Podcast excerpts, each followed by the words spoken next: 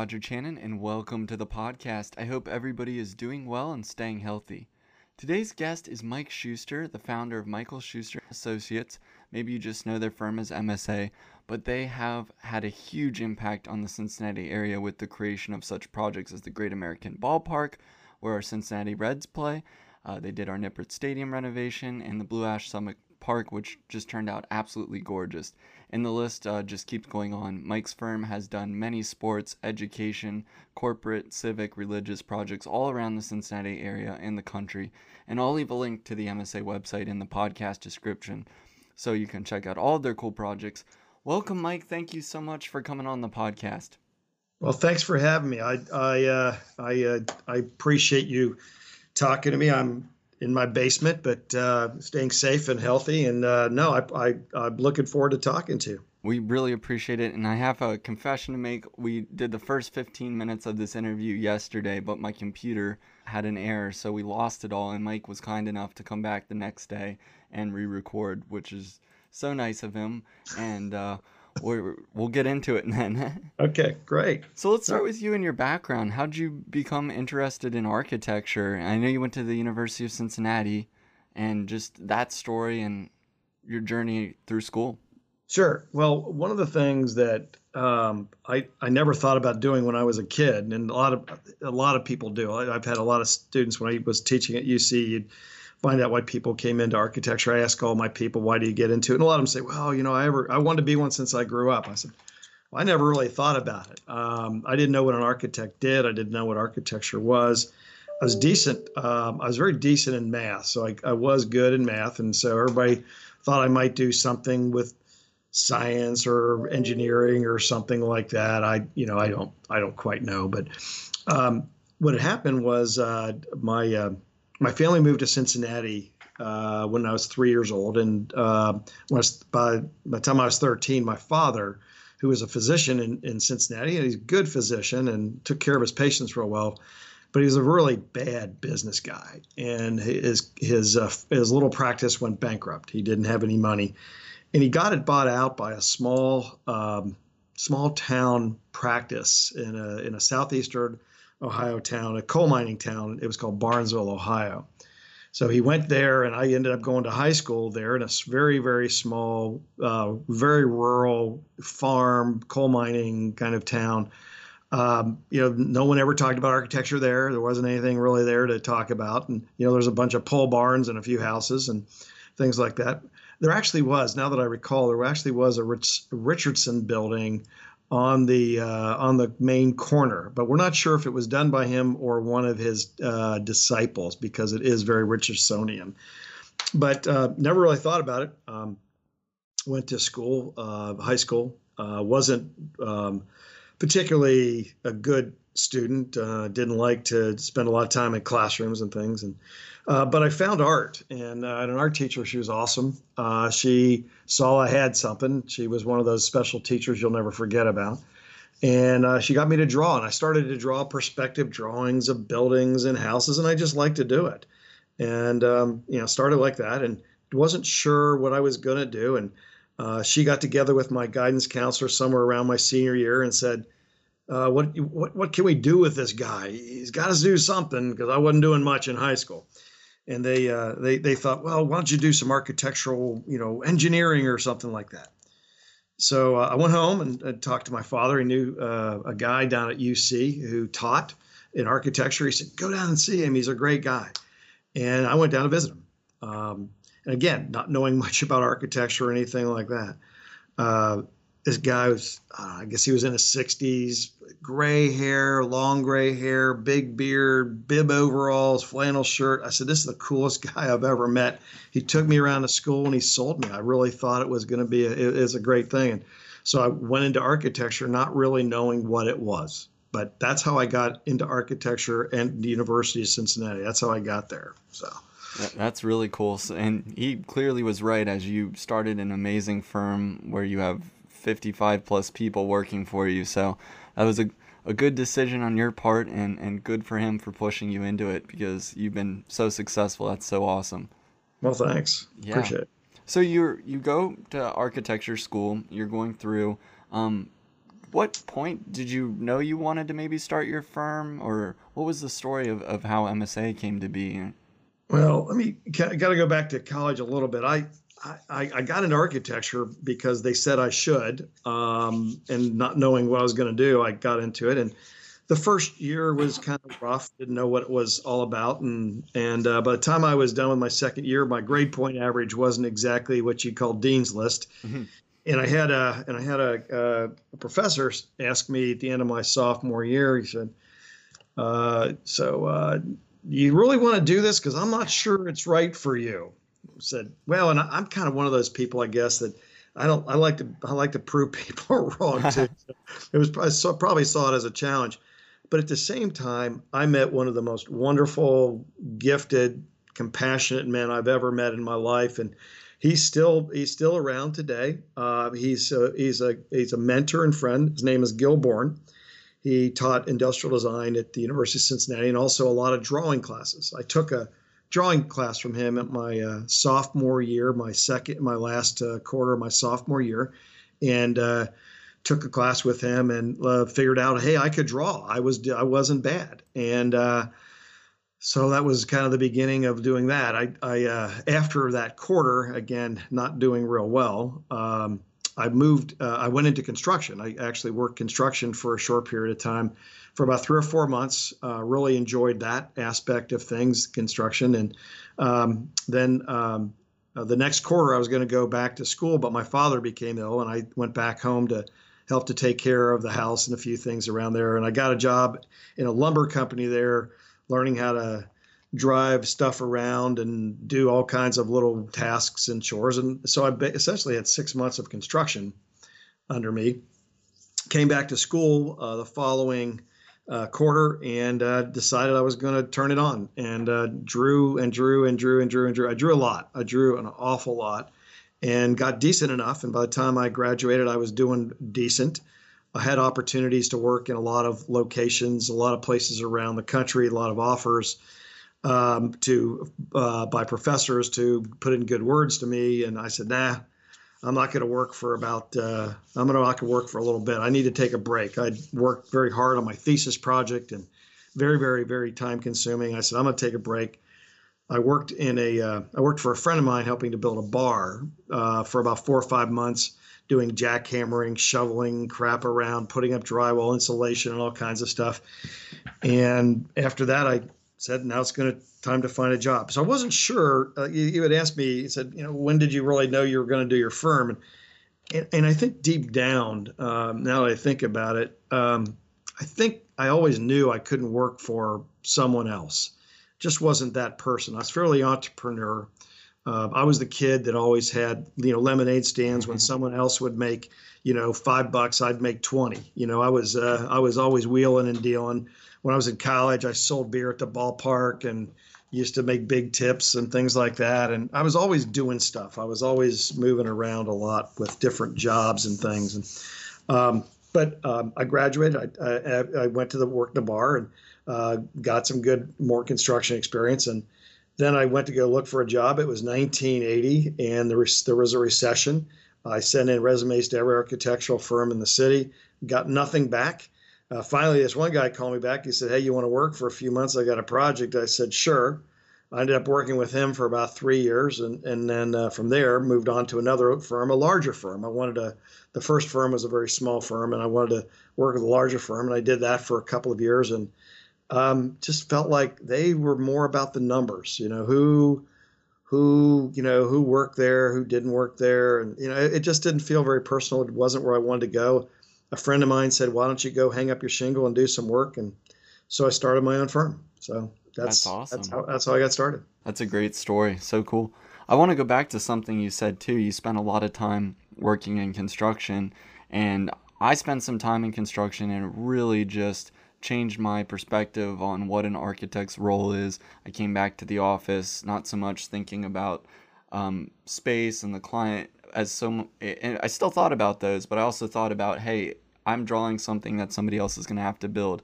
Am I doing this clearly? You know, I didn't miss a dimension again after getting out of construction. So I'm curious if you think that helped you when it came to your architectural work, just being in the field. Well, there's no question about it. Um, you know, I think that there are a few ways to teach architecture. Uh, and historically, there's a lot of ways to teach architecture, but uh, typically a lot of architecture is thrown into a couple different realms. One is the, the, the education of it. One is the idea that it's theoretical, that we are very thoughtful, creative, strategic design people who will change the world by our thinking and lines on paper. And then there is the camp that says architecture is about doing buildings where the roofs don't leak and we have to make sure we build them right. And I kind of felt that that second one about building itself and just pure building was really about the builder, the, the contractor. And the theoretical part to me didn't seem as practical as you'd maybe never get things built. And I think the essence of architecture is to get things built. So having that construction experience mixed with some fairly good strategic and theoretical, uh, philosophical, architectural background, um, I think is the key. And I, I, will always say that. I'll always say that um, if somebody says, "Should I work construction for a while?" My parents think it's a mistake because uh, you know you should go into architecture and work in an office. I'd say go work construction, get your hands dirty, and figure out what the guys and gals in the field are doing. You'll have a better appreciation of what they do, and you'll do better work. You'll know what you're doing. So I agree with you 110%, no question. Definitely. Thank you. Yeah, and the other great thing is you'll come back from the the field with so many stories that you would never get in the office and you can tell oh. your I mean, so many. oh, I got it. What there's one particular so I worked for a guy, he was a wonderful wonderful guy and uh, we were he also hired another guy to work that summer who who um, he uh, he could not hear uh, he was deaf, and he could read lips, and he couldn't speak uh, very clearly, but he could you could understand his language, and he could lip read very very well. But one day we're doing uh, we're doing some work in a very dusty, dirty demolition area. We're taking apart some beams, you know, from the ceiling and the roof up above, and and uh, everybody's got masks on their face. And the the guy I'm working for, I'm holding one end of this big beam, just holding it in place while he cuts the other one and he cuts the other part and it starts to slip and he starts yelling at the other guy and he just and he didn't even couldn't hear him because he can't he can't lip read because he had a mask on so he almost lost the beam and and finally the guy finally uh, he the henry was the guy's name he figured out he was yelling at him and he helped him out but there's a lot of different stories about working construction. It's a it's a great. I love it. I absolutely loved every part of it, and came home tired and went to bed and you know slept good. You know, it's good. It was good good work. Definitely, very cool. So let's head back to you. You're starting your firm. Can you highlight some of the initial challenges you faced when you were starting a practice, and maybe how you overcame those those challenges? Well, one of the biggest problems with starting a firm is the idea that well, how do I put this? Um, I've I've done a lot of reading about starting for you know starting the firm and starting businesses, and one of one of the resources that I did was uh, I read a book called The E Myth Revisited. Um, it talks about being an entrepreneur and how do you start a company and what is a manager within the role of that and what is a technician, and it's the E and the M and the T. So the idea is that most businesses are started by technicians. That is the T, the people that do things. For instance, you're a really great cook. Uh, you are a really uh, great landscaper. You are a really you're a t- gifted uh, artist or a uh, uh, an illustrator. and um, so what happened was I had a lot of extra work while I was working for another company. I had a lot of extra work doing illustrations and drawings. I had spent a lot of time doing that. I'd gotten fairly proficient at that. And I, I um, did a lot of drawings, and I thought I had a lot of work because, man, I'm always working. I've got to have a lot of, I surely have a lot of work. Had a couple of small projects, and I said, man, I'm on my way. And one of the biggest mistakes that people make is that when you turn your love of doing something, the technician part, the thing you love to do, into a full time gig, uh, you realize pretty quickly that you need to keep finding work. And that was something that was the biggest lesson I learned is you have to always look for more opportunities constantly. and that was that was really the the biggest learning I had. The, the other parts, you know, hear about the financial parts and so forth and so on, but but being able to generate work and create a business that could do the things you wanted to do, that was really critical. And that was that was the big learning. That was the big. There's other learnings, but that was the biggest one that I, I came away with. Interesting. Um, so the the uh, I wanted to also kind of throw out the idea that that um, with the idea of the starting a business and being an entrepreneur um, and being a technician, uh, that if you're good at actually bringing in work, that is being the entrepreneur, now you have so much work you can't do it, and then you have to hire people, and now you got to manage them. And that was the next that was the next item that was very very very um, interesting to learn. But um, those are those are and, and as I look at the business, those were the two items that were really the biggest learnings that I never really thought anything about until I got into the business itself. Interesting. Yeah, I imagine when you have to start bringing on new employees and taking on a different role in the projects, it just it, it, it creates a whole unique new set of challenges. Yeah, what yeah, one of the things that happened, which was interesting, and I know we talk about architecture, is that you know, as a as a as a person running the firm and being the only person there, I was constantly being the person that was doing design work and the fun the stuff that I really had passion for.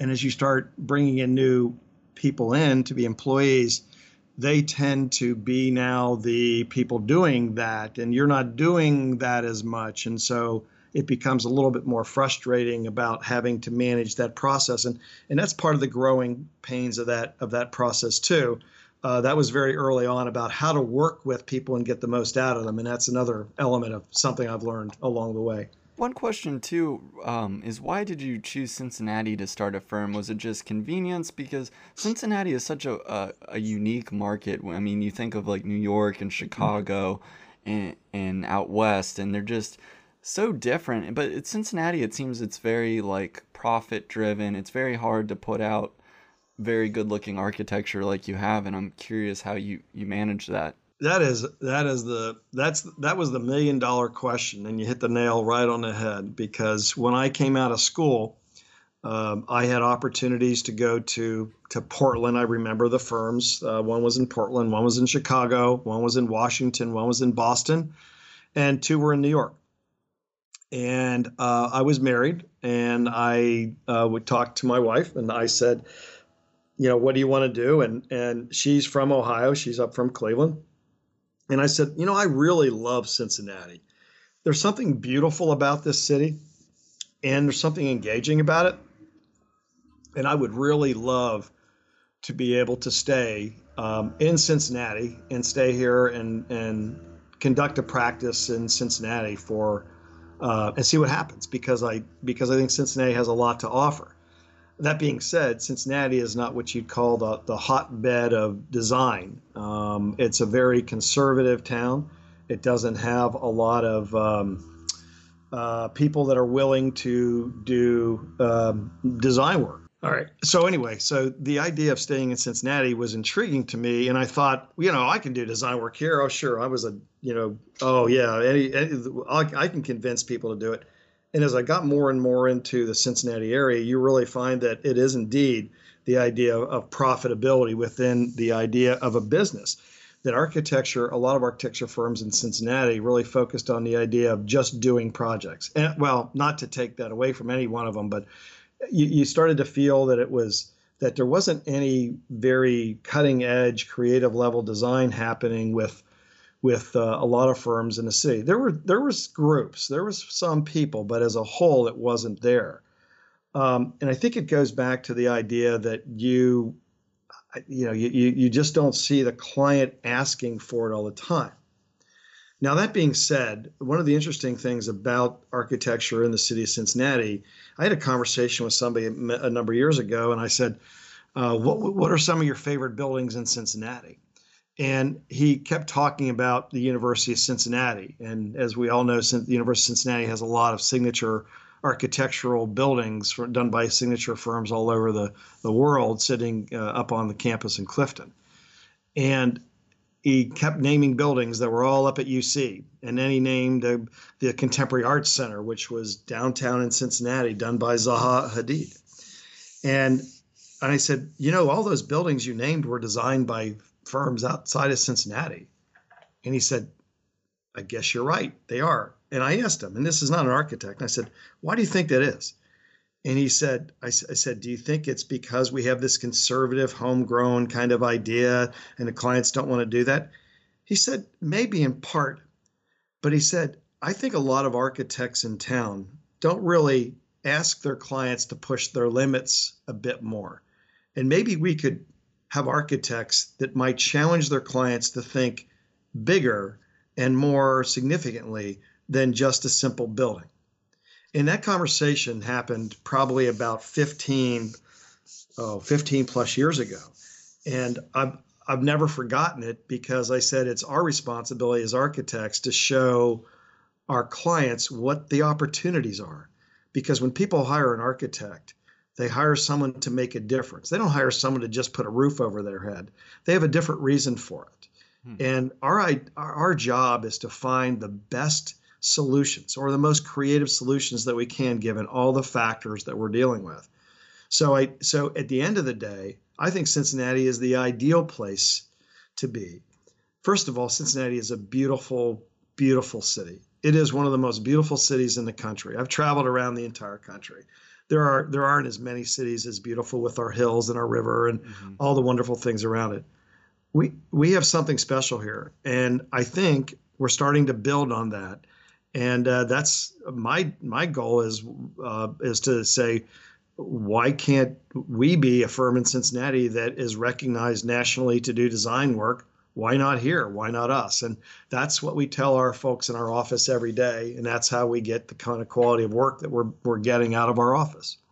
That's great, and and I would say you've definitely achieved that. I've always wondered too. Let's say you take two developments, and they're the same size and they have the same amount of units and then okay. I take like the tra- I'm thinking the traditional Cincinnati one that kind of just looks plain, and then I'm thinking of the one that you could have done that has some defining feature to it that people look at and say that's beautiful. I mean, would that even cost that much more in many circumstances than just the boring looking one?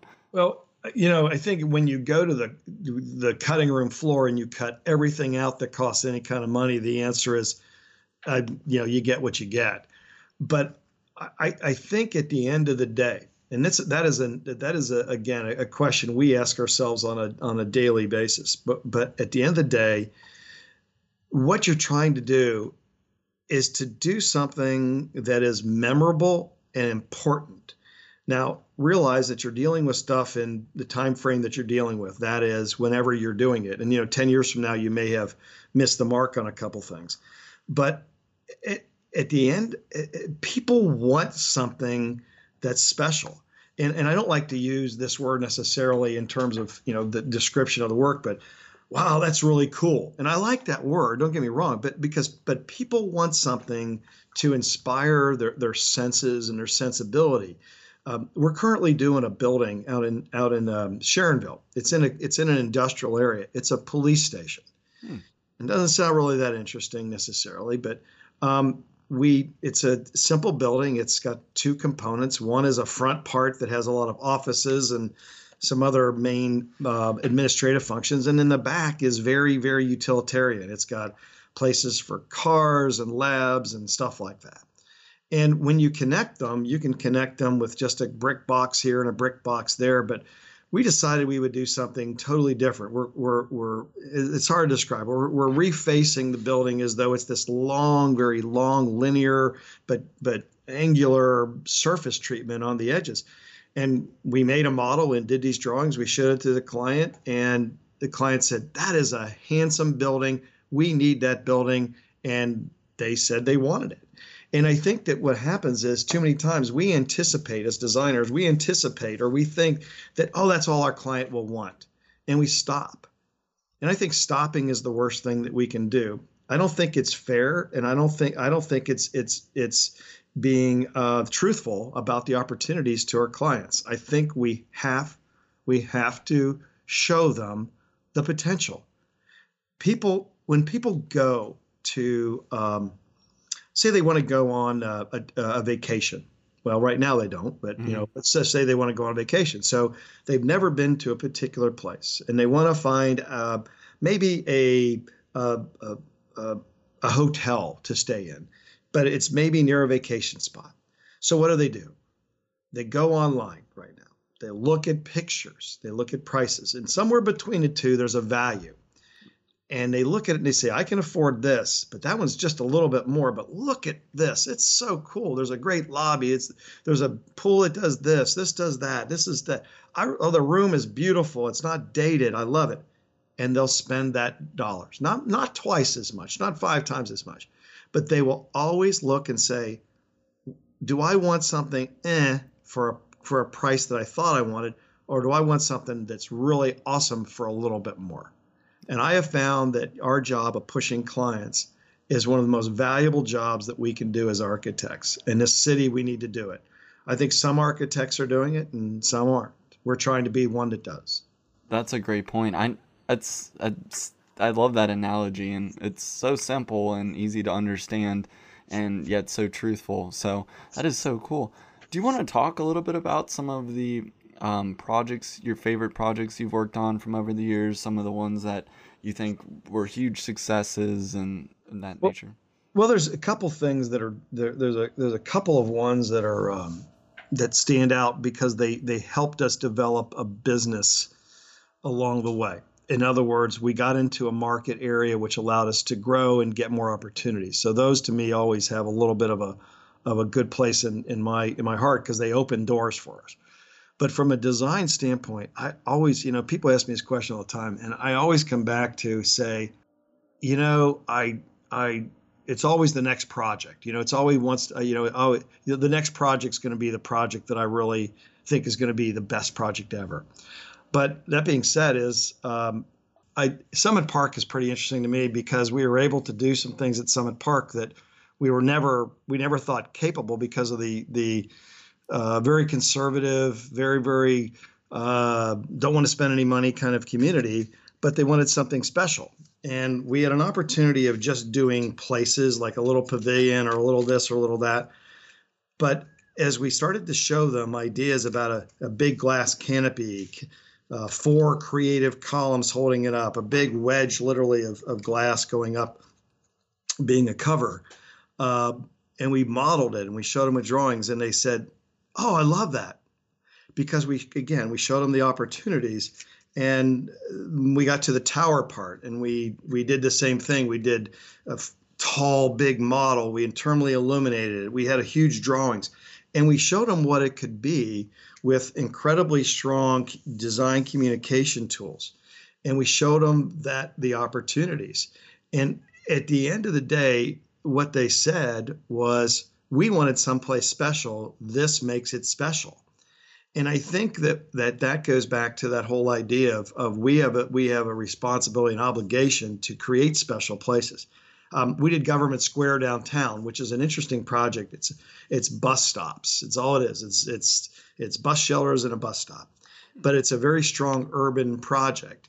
Uh, we finished it many years ago. Uh, it still stands the test of time and that was one of the most interesting projects in I think in our uh, history uh, from a different reason. We had about 25 to 30 people as critics, call it stakeholders, that we had to present things to on a regular basis. And you couldn't say, hey, this is going to be really cool design. We're going to do these tall things and this thing that suspends and all this other stuff. We couldn't say that.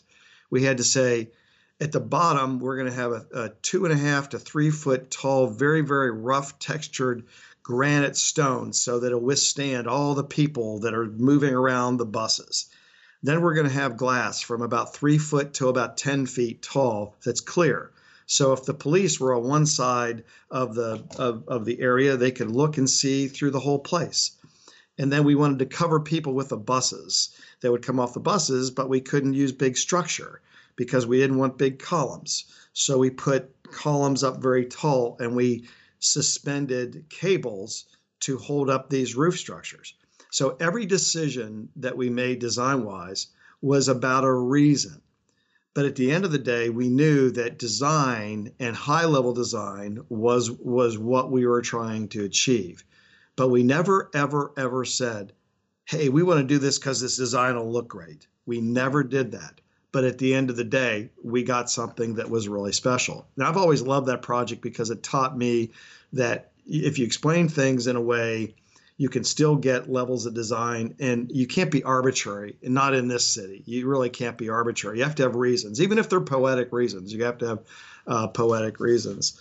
Um, and, and I, there's and I think there's just so many projects. I, like I said the one project I really love right now it's it's a police station out in Sharonville it's it's just it's it's literally just this wall that kind of moves around and and it's something that Cincinnati hasn't seen. It's it's going to be something that's fairly unique. Um, really super. Just just enjoy it. We've just done the FC Training Center, um, and it's just instead of just making a training center, we added a lot of articulation uh, with angularity, especially with some very very very very creative canopies that talk about the energy of the soccer game and how that all works together. And uh, they built them, and they go they're fantastic. They love them. Those are really cool. The players love them. It's really it's cool and it's dynamic. And and again, I think that I just we love that we love that project because it does that. And the the guy from um, MLS comes in and he says, uh, "This is the best training facility in northern in northern America, North wow. America." So, you know, so so that you know, in design wise, we we captured it, and we have a great firm, no question but we we we always try to do something that makes it just that much more special. Wow, that's amazing. Yeah. I I hear people say all too often, I don't think an architect's role is really impacting community. Um, you know, that's more of the client, that's more of politicians and other people making decisions. But I think this is prime evidence of, I mean, you've done some amazing projects that have really impacted a community. I mean, when you say Blue Ash, I think of that tower. I mean, I don't think about the grassy field or any of the other buildings. I mean, Summit Park comes to mind. And I mean, that's so successful and great job. Well, I appreciate it. But, you know, it's interesting is that um, I, I think that you, you, I think architects are the people that help solve the problems that other people put in front of them. And the difference between a building done as architecture and a building done as just a building are really evident as you walk into it. And I think people feel that way. They either feel they feel it. They may not know what they're feeling, but they feel it. I think architects are absolutely invaluable. And I think that when an architect um, shares their value with the community, they can make a difference. Um, in 1996, seven or eight, somewhere in there, um, I got involved with the riverfront and riverfront planning in this community because the Reds were going to do a new ballpark, and there was a tax initiative that came up, and we got on the side of the uh, the idea of putting a ballpark on the riverfront because that makes sense to me. You have infrastructure in place. It's the right place. It's the image of the city. And there was a whole other group that wanted to put it up uh, a little bit north where a bus station kind of sits right now. And right now, a casino actually sits on that site right now. Oh. And, and, and I fought that. And I said, you know, I said, I, I, I, I went on record when all the other architects in town kept saying, we want it up in Broadway Commons. That's what the area they called it because it's going to be like Coors Field in downtown Lodo and, in Denver. And, and I, and we did an, an, an, just an exhaustive study about parking and walking and locations and how it would work. And ultimately, we got very involved with the Cincinnati Reds with the idea of how you would plan that building on the riverfront. And we were hired as the design consultant for the for the ballpark. But at the end of the day, one of the things I'm always proud of is the way that we were able to help craft the image of the front of the city by administratively and politically connecting all the dots, and that is connecting the planning dot with the needs of the client, with the needs of the city, with the the investment of the city and the economics of the city by using the existing infrastructure and putting it in place. So I, I, think that that that that time that project taught me the importance of being involved in your community, and being out there and being recognized as someone whose opinion you probably ought to listen to. And I'm not saying it's mine, but I think it's architects. You need to listen to architects' opinion. Mm. Um, when architects become selfish and all they want to do is design, you know, I, I have this little thing I do from time to time talking about the idea of architects have a bunch of Edsels in their garage. And whenever a client says there's a project, they try to pull out something that they want to build or design rather than what the client really ought to have. And when you listen to your client and listen to their inner thoughts, what they're really positioning, then they know their project.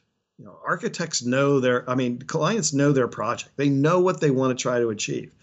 Your job is to ask them questions over and over, listen to them by talking about what they want, and solving the problems in a way where they didn't see it ever coming in a way that overwhelms them.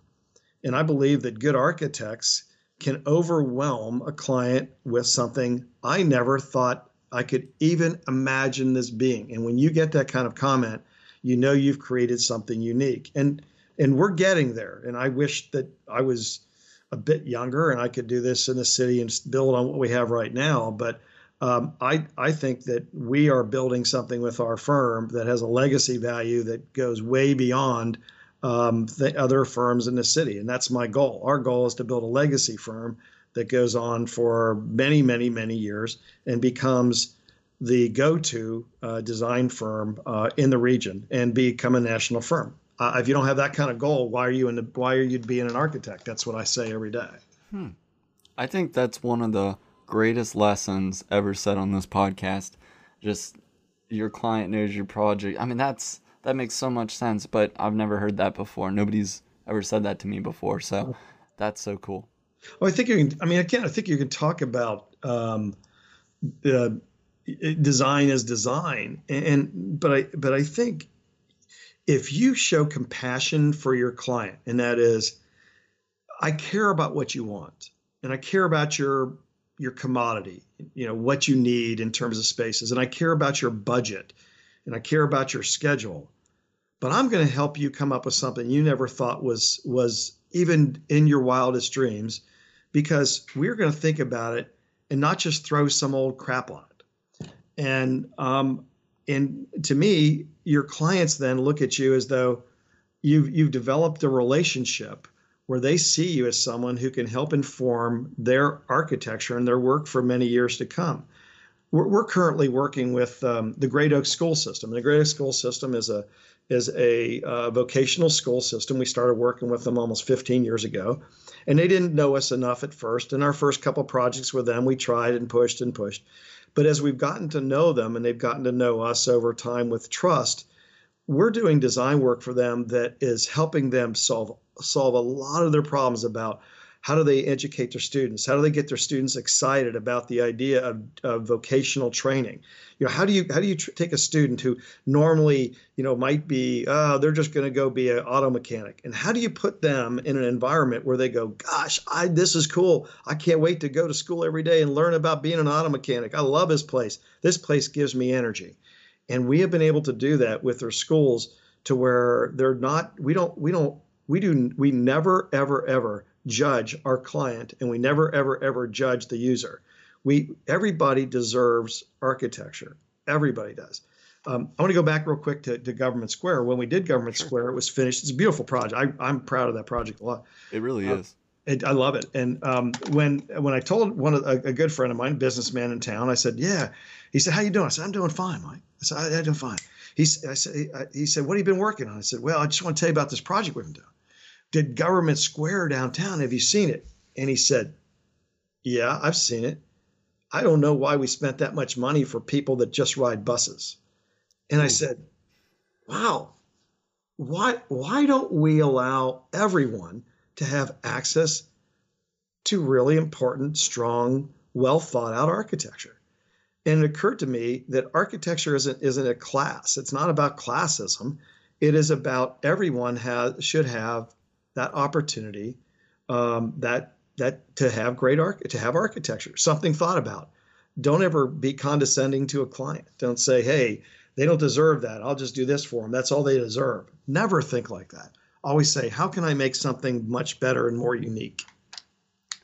That's that's so true. And you know, the coronavirus has been terrible, but I think that has woken a lot of people up to there isn't a real classism. I mean, the people that we respect the most right now and we're most thankful for are the first responders, people still working, truck drivers, grocery store employees. And I think that's just fantastic to have recognition to people who do these amazing jobs.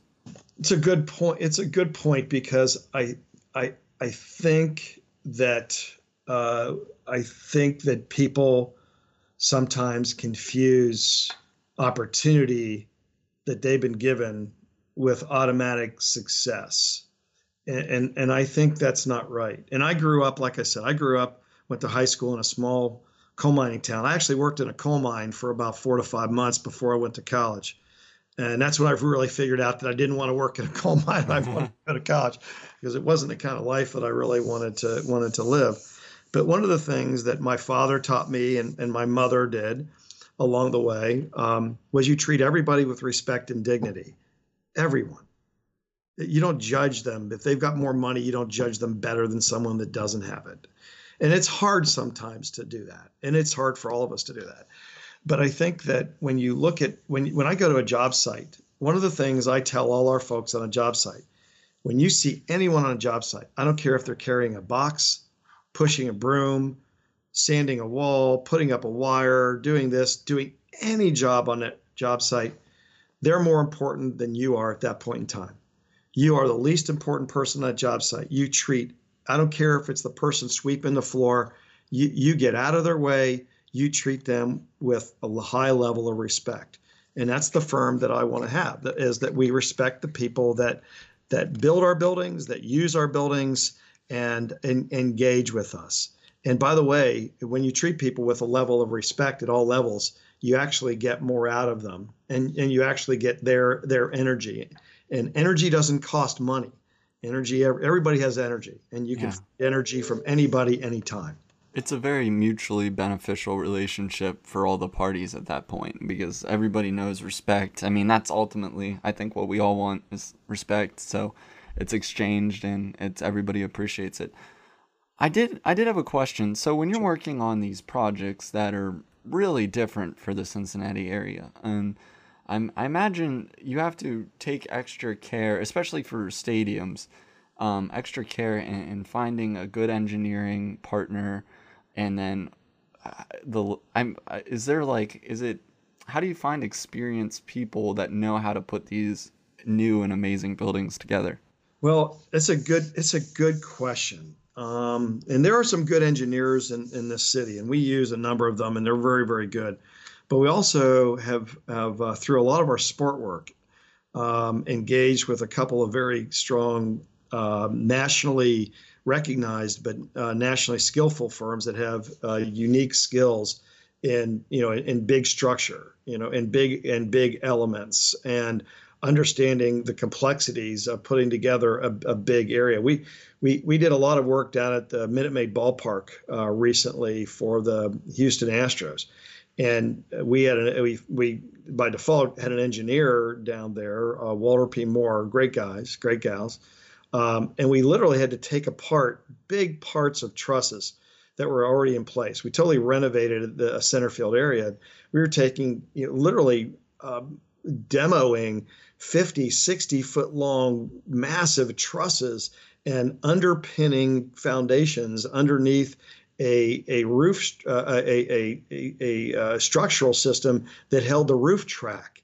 And if, and if you mess any of that up, you've messed up the building. And, you know, that kind of engineer doesn't necessarily exist in Cincinnati right now. They, they don't have that level of experience. I think you have a lot of talent, but you don't always have that experience. So what we've done is we've we've coupled um, engineers from out of town that have unique specialties with some of the local engineers to help build them um, uh, with experience as well. Uh, one project which uh, we really haven't shown much because it's still uh, pending is we um, we were hired a number of years ago to work on um, redoing Calhoun Hall, which is up at UC. It's a hmm. dorm. It's a pretty it needs it. Yeah, it's pretty done. yeah, it's pretty awful actually. And um, we worked with um, for a long time with Beth McGrew. Beth McGrew used to be the university architect. She's moved on to uh, Pittsburgh. Uh, loved work with her. She challenged us every day, and we came up with a uh, a design that one of the bases of it was to use a lot of prefabrication of elements because we had a very tight site. How could we design it so it would be creative? How can we put it together so that from a construction standpoint, we don't have to have a lot of area on the ground because we didn't have a lot of construction zone.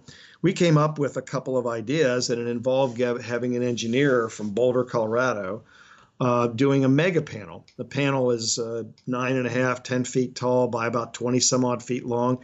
Uh, the idea, and it's not built right now, but it's it's pending its process, um, that this panel would be built off site, including windows, including the facade, including everything, and literally being brought in with a truck uh, pulled up from the truck uh, directly onto the building structure and put in place.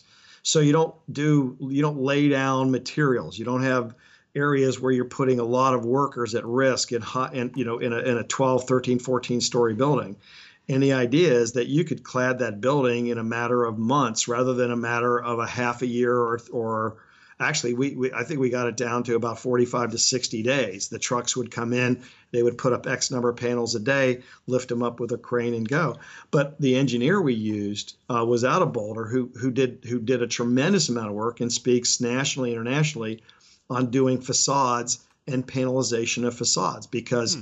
Prefabrication is one of the things we all have to get used to i mean you look at coronavirus for instance and one of the ideas is you're putting a lot of workmen, work women, uh, in very close quarters in construction sites to put things together. But if you can factory build larger components, bring them into the site, lift them up in place, and minimize the work hours on site, um, and also in the factory, you can minimize the proximity of people working together if you need to for that particular reason. Uh, that you have the prefabrication of elements is something we're looking at every day. We do a lot of digital design looking at the idea of prefabrication of elements. And I think that using those engineers and then we had a local engineer who worked on the project. And now all of a sudden they get a lot of experience working collectively together. So, so it's the idea of we have great people here, but we want to expand their experiences by bringing in people to support them in key, key areas. The same way with mechanical engineers and so forth. Um, we have a great group of, of people that we work with here. That's that's a great answer, and that kind of answered a question I'd always wondered too as an architect when you're approaching a giant new project, say like Great American Ballpark, or even if you're just starting out and you get a project and you're not really sure, uh, you know, what the construction drawing should look like, or your things you're not sure about, is just don't be afraid to hire a consultant or somebody who's done this already to help you. Don't never be you know I, I think that that goes back to the whole idea of hiring. If if if you think you can and a lot of architects historically have, have taken on the kind of imagery of i know how to do all of this stuff. I can do everything. I know what i'm doing. And i've always felt that boy there's a lot of people better than me at a lot of things. And that's the same thing we preach at our office it's not who can do this we talk about who is the right person to do this and i think that reaching out and finding expertise is just as valuable as anything else. And you learn from that expertise very, very quickly because you, you bring in you bring in uh, the the best people that you can to help you along the way. You can't be afraid of bringing in people. You can't be afraid of not knowing how to do something. Um, but you also have to be interested in learning about it so the next time you're more equipped to handle it. Hmm. That makes a lot of sense that's what what we're trying to do try, we're trying to from a business perspective you know going from you know one person you know a number of years ago to our 50 some people now uh, it's because we developed the idea of strength in numbers and using the right people um, it can be difficult at times but we have uh, we are we are a very cultural mindset and that's the mindset i want to put in front of our folks is that um, respect for others respect for other people's expertise and don't be afraid to be wrong but don't be afraid to bring in someone who's better than you. And um, i've brought in a lot of employees and now associates and friends that are far better than me at a lot of things. And if you don't do that all you're going to do is end up being in charge of people that don't know how to do things So hire better, always hire better than you. That's great advice. Um, one of the things we love to talk about on this podcast is what the future, and everybody kind of has a little different idea of what the future might look like. And I'm curious, as your perspective, on maybe what some of the important architectural trends of the future is. Uh, I I've always felt um, that the humanization of architecture is essential, um, but I also think that that includes the idea of uniqueness. So I, I, think that with the ability for us to build things that we never thought we could build before through the machining and digital technology, prefabrication, doing things, you know, I can cut a straight line with a saw, but, uh, you know, a, a, a special machine can cut something in a different shape and now make something that you never thought you could afford to do, make it very valuable and very op- uh, an opportunity to do.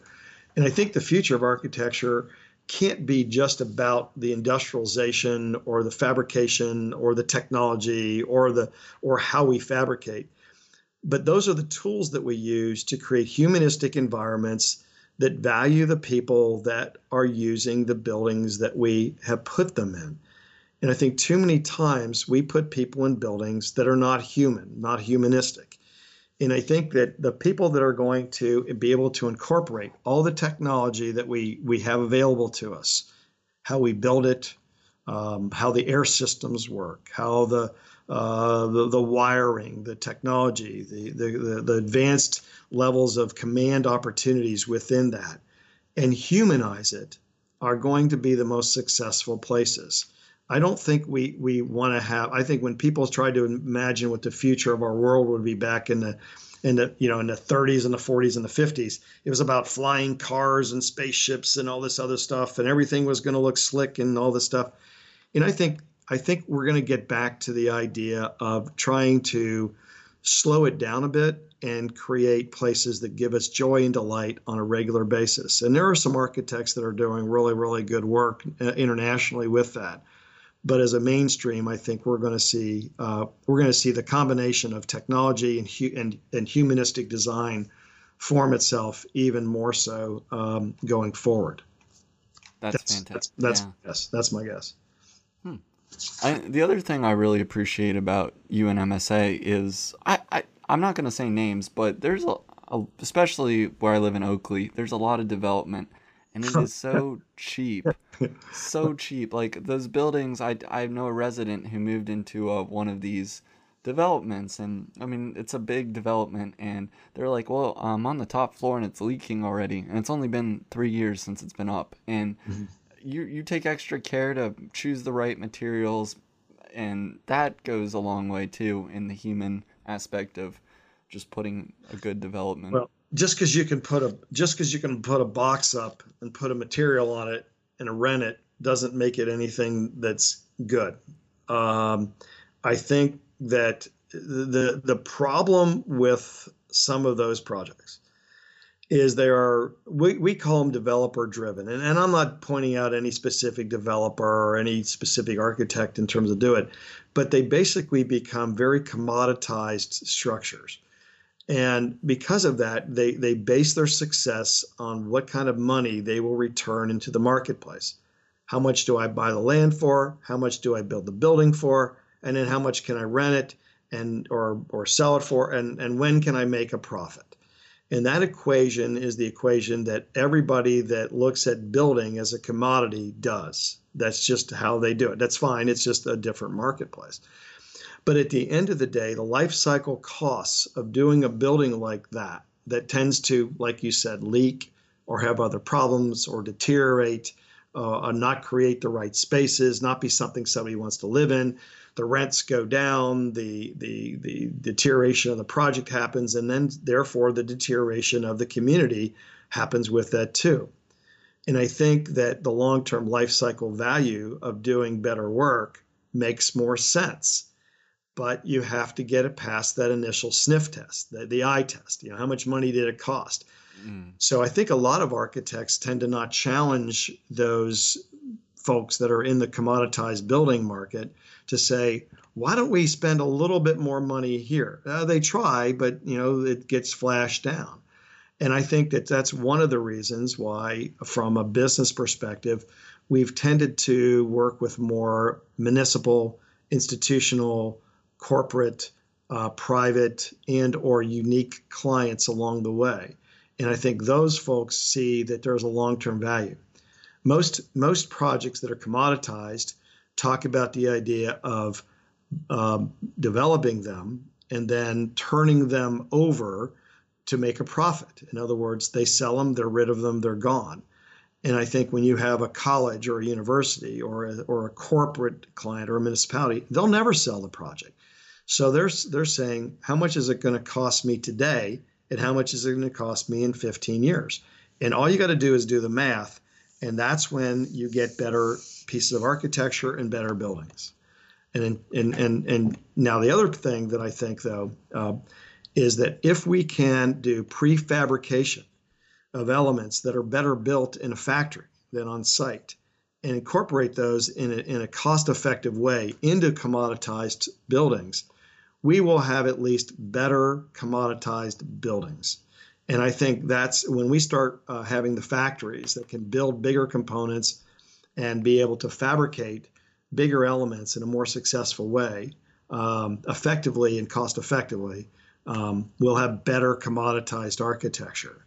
Uh, that is the you, you your your um, perception and your uh, observation of that are very very valuable and right on. And I think that um, at the end of the day, in 10 years, what building do you want to live in? Um, you kind of answer the question yourself when you say that's not very good. I want to live in something that's better. So. There you go. If you're a big developer listening or you work for a developer, there's a business opportunity here. The experts are saying that. So yes, I think so. I think you can I think you can get there, but it's always a, it's always a challenge. Very cool. We're we're almost out of time here, so I have a couple um, last questions, sure. and one of them is uh, the majority of my listeners are young professionals or students just getting started out in the world. Do you have any advice for those types of people um, looking to get into the profession? Actually, I do. Um, one of the things that I've talked about a lot is, and I and I started doing it myself, and I'm not trying to say that um, that I um, that that I know more than anyone else does, but I do believe that that the human. Uh, first of all, I think that that anybody that gets into an architectural school is an incredibly bright person. Um, there the the the the, uh, the uh, admissions requirements for architecture in, in, universities is very very high, um, and you have a lot of people that are that are the, have the ability to think and to do.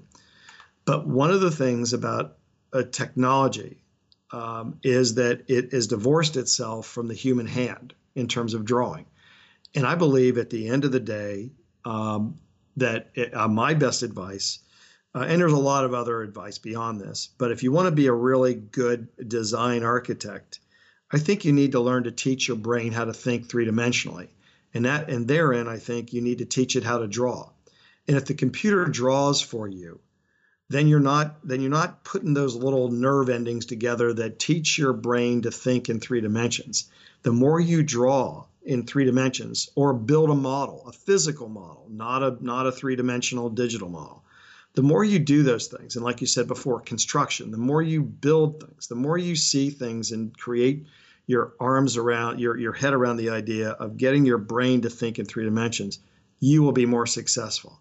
I don't know that everybody agrees with that, but I can tell you the best designers ha- also have intuitive levels of drawing in, in their arsenal. I, I, do think it's very critical. Uh, the digital technology is awesome. I love it. It's a tool. It is not the end all. It is a tool. Very cool. Yeah, I hear that a lot, so maybe Good. I should take it more serious should, myself. You but you should. I I love to draw. I I uh, I draw as much as I possibly can. I love to do it. Yeah, it's definitely something I've fallen out of recently. So I'm gonna. You'll get we'll, back. We'll, yeah, we'll get, get back into. You'll get back into it. Well, that's awesome. Um, do you have any other messages you want to share to I, our listeners? What I think is this I think that never underestimate great architecture. It has great value and it, and it stands the test of time. and ask yourself the question the next time you travel and you travel with people that are not architects, just people going to some place. Ask yourself, ask them, what do you want to go see today? And they'll say, oh, let's go down to the Bean at, in Chicago, or let's mm-hmm. go to the Eiffel Tower, or let's go to the you know Paris Opera House, or let's go to um, a building, let's go to a place. And typically, they say that, and what they're saying is that those are important to them.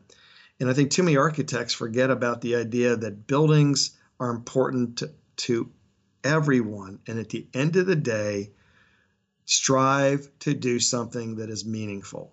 Because if you're not doing something meaningful, then it's not going to help the human condition. Everything we do should really result, revolve around the idea of having a meaning behind it. And if you do, um, and get excited about it, um, you'll be fine. And one last thing I've always said this um, if you have passion about what you do, no matter what, if you're an architecture student and you're listening to this, and you don't really like architecture, but you like some other component of it, and you really love it, you'll be you'll be really good at what you really love. You'll be okay because you're smart at, at anything that you want to be. But when you love something, you'll be as good as you possibly can. So always follow what you love. And when you follow it, you'll be successful. Beautifully said. Beautifully said. That is great, great message. Well, I'll leave a link to the MSA's website in the podcast description so you guys can check out their work and um, who knows when this is all over, go attend a baseball game at the Great American Ballpark. Yeah, but great. Uh, let's so let's hope we let's hope we can go see a ball ball game really soon. I'm I kind of miss baseball a lot. So. Oh yeah. Oh, I don't I don't know how. Mm, yeah. I, yeah. Don't get me started. no. but that's a, that's a whole other podcast about. Yeah. I get that. So. Well, thank you so much, Mike, and this was awesome, and I learned a lot. And I'm sure everybody listening did, and we'll have to have you back on the podcast sometime. Be happy to. I uh, uh, love talking about it, and thank you for reaching out to me. I uh, anytime, any place, I'd love to help people, and if they ever want to get in touch with me, they can always email through the office, uh, refer to the podcast so that sometimes things get lost in the mail and just refer to that. And I'd be glad to answer questions, anything they might have come across themselves. So happy to help, whatever I can do. All right. Thanks, everybody. Stay healthy out there. And uh, thank you, Mike, and have a great day. Signing off. Thanks very much. All right.